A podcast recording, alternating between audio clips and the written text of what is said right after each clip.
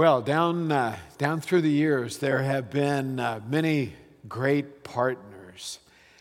We, uh, we know uh, Batman and Robin were uh, two of those partners. Laurel and Hardy, a great uh, comedy team. How about Charlie Brown and Snoopy? Great partners, no doubt about it. Let's see, LeBron and Anthony Davis. maybe. The jury's still out on that, I suppose. How about uh, two partners here, uh, Ashley and Tom? Today we, uh, we share, uh, yeah, there you Well,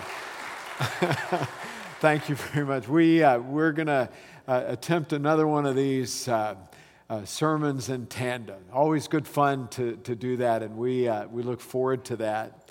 We lift up partners today because we, we consider partners that were two prophets many, many years ago, back uh, in the 6th century BC, Haggai and Zechariah. Partners, two prophets, one purpose. The, the two prophets, Haggai and Zechariah, were, were all about uh, awakening the people of God, encouraging them, helping them to recover their self identity, and giving them a purpose. And essentially, that, that purpose was, was, was manyfold, but it, it, it really was uh, presented uh, in the challenge to rebuild the temple after it had been destroyed uh, so many years before. So we have partners in, in Haggai and Zechariah. Haggai uh, prophesied for about three and a half months. If you read through Haggai, and I want to encourage you to do that, the, uh, the scripture's uh, very, very clear, almost the, the, the, not just the month, but also the day that, that Haggai started prophesying, and, and the, not just the month, but the day when, uh, when, when Haggai stopped prophesying. Uh, so, three and a half months for Haggai. Zechariah prophesied nearly a, an entire lifetime. There's some important dates we want to remember. Now, sometimes dates can be very tedious, sometimes they can get confusing, sometimes they can be tough to, to memorize, but these are, are red letter dates for the people of God. Uh, these are red letter dates because they, they strike uh, not only to, to certain occurrences that happened um, at a certain time on a certain date, but they, they really strike to the very uh, fabric of what it meant to be a, a, child of God, what it meant to be uh, Jewish, if you will. One is 586 BC. That's a, um, that's a red letter date. It was the day that, uh, that, that uh, the southern kingdom of, of Judah was, was vanquished. It's the date that uh, Jerusalem fell. And some 50,000 uh, people from, uh, from Judah were then exiled to, to Babylon. That Babylon, Babylonian exile was, uh, was a, a red letter occurrence. As tough as it was, it, it, was, a, it, was, a, it was a tough occurrence. It struck uh, not only to, uh, to the loss that was suffered, but to the very identity of who the, the people of God were. We'll learn a little bit more about that in just a bit. So, 586 BC, the, the, the Babylonians come. They, they vanquish the southern kingdom of Judah. Jerusalem falls, and exiles are then taken to Babylon. The next date is uh, 538 BC, uh, some 50 years or so uh, later. That's when, uh, when Persia is on the rise and Cyrus is, is in, uh, in, in power and the Babylonians are, are vanquished.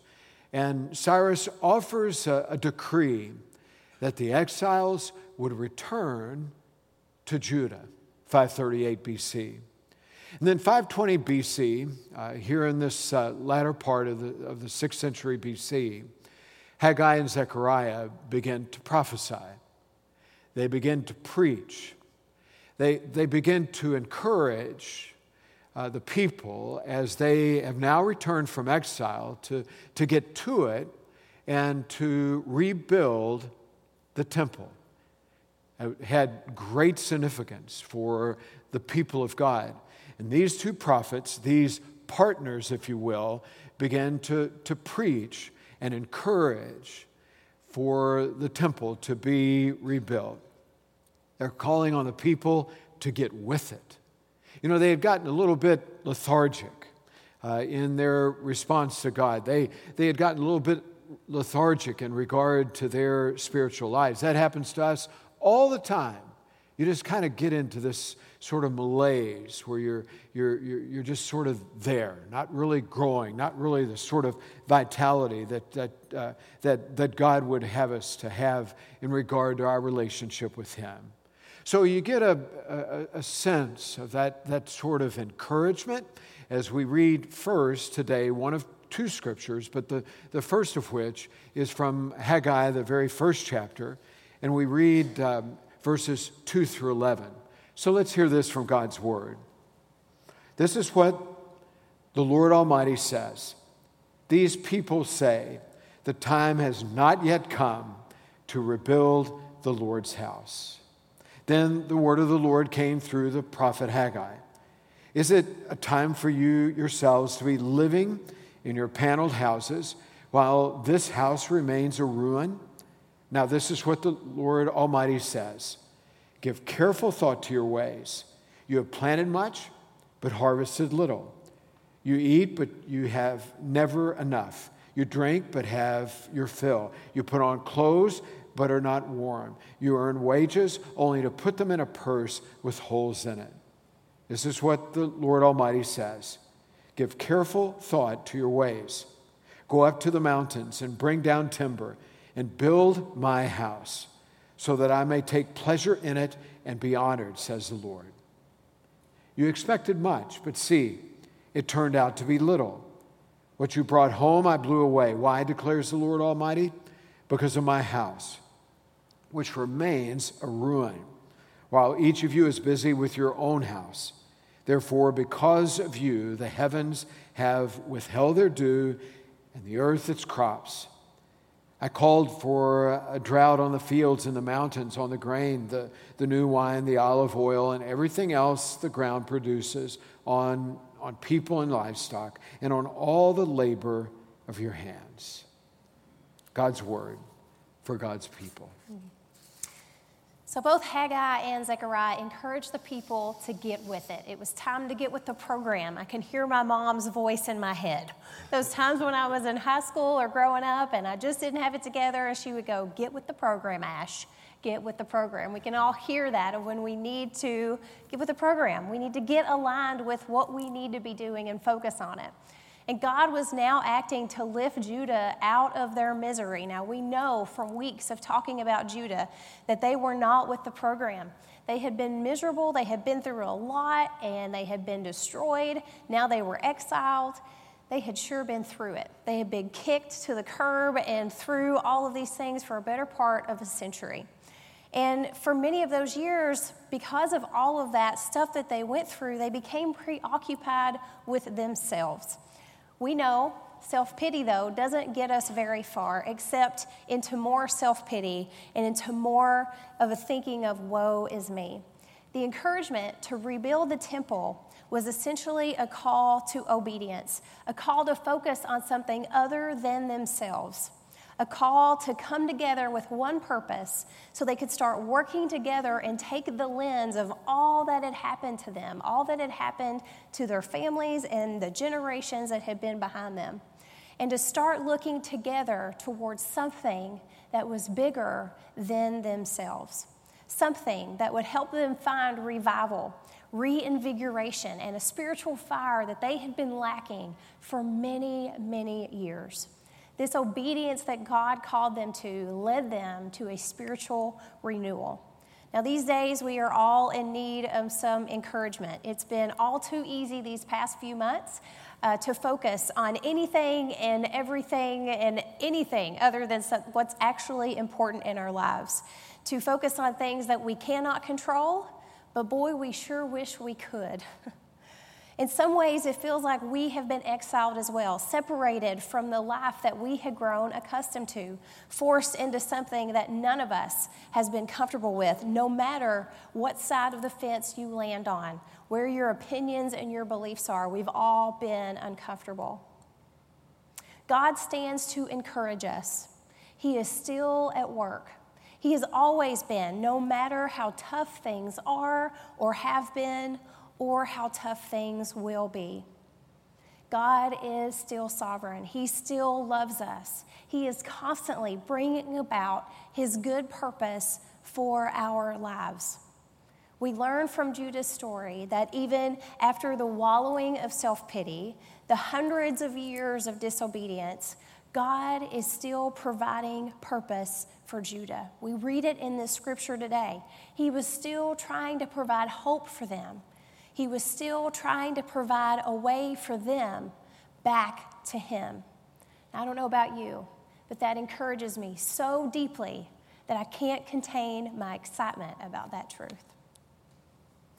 So the people of Judah uh, took to heart the encouragement of the, of the two prophets, Haggai and Zechariah, to, uh, to get with it.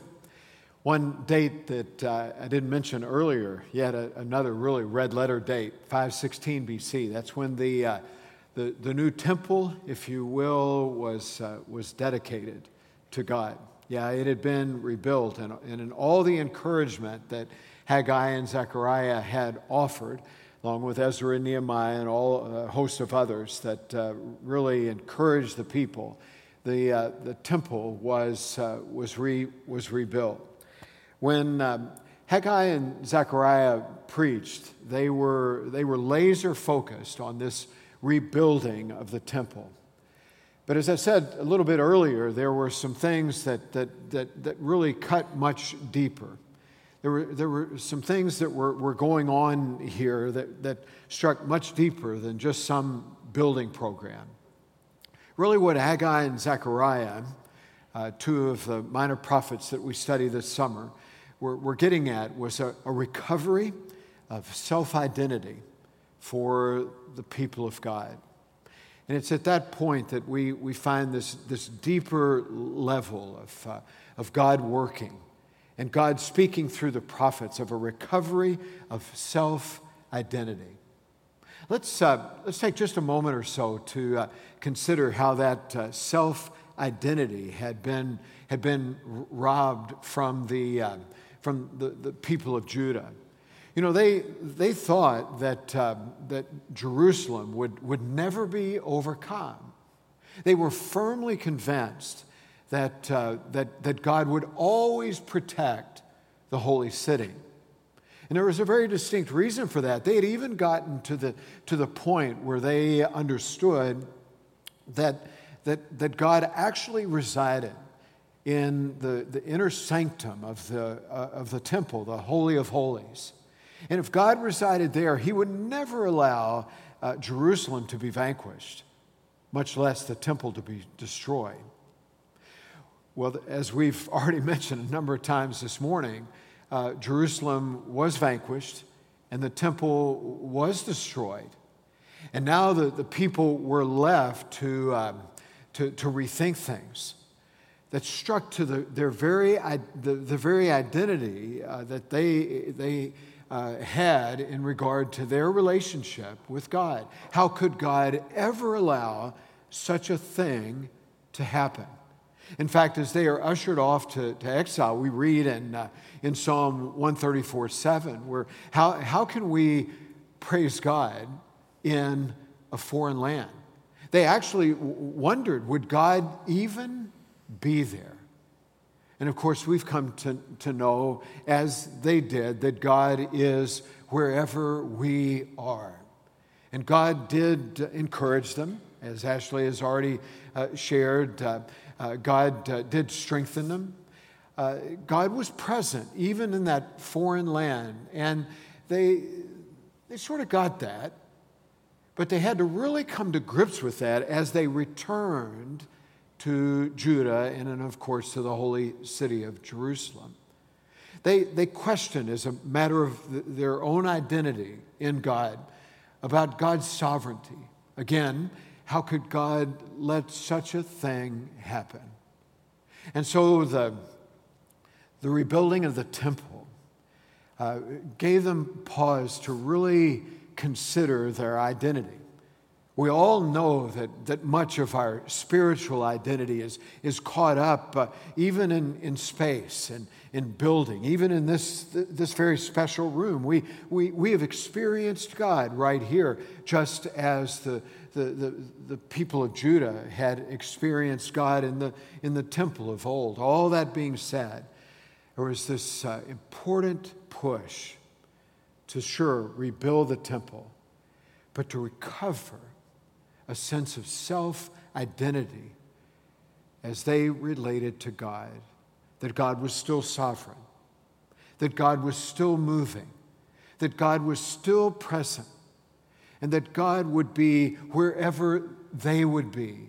And as their hearts were open to Him, as they, uh, as they found themselves uh, looking to, uh, to, to, to be in relationship with God, they would become aware of that.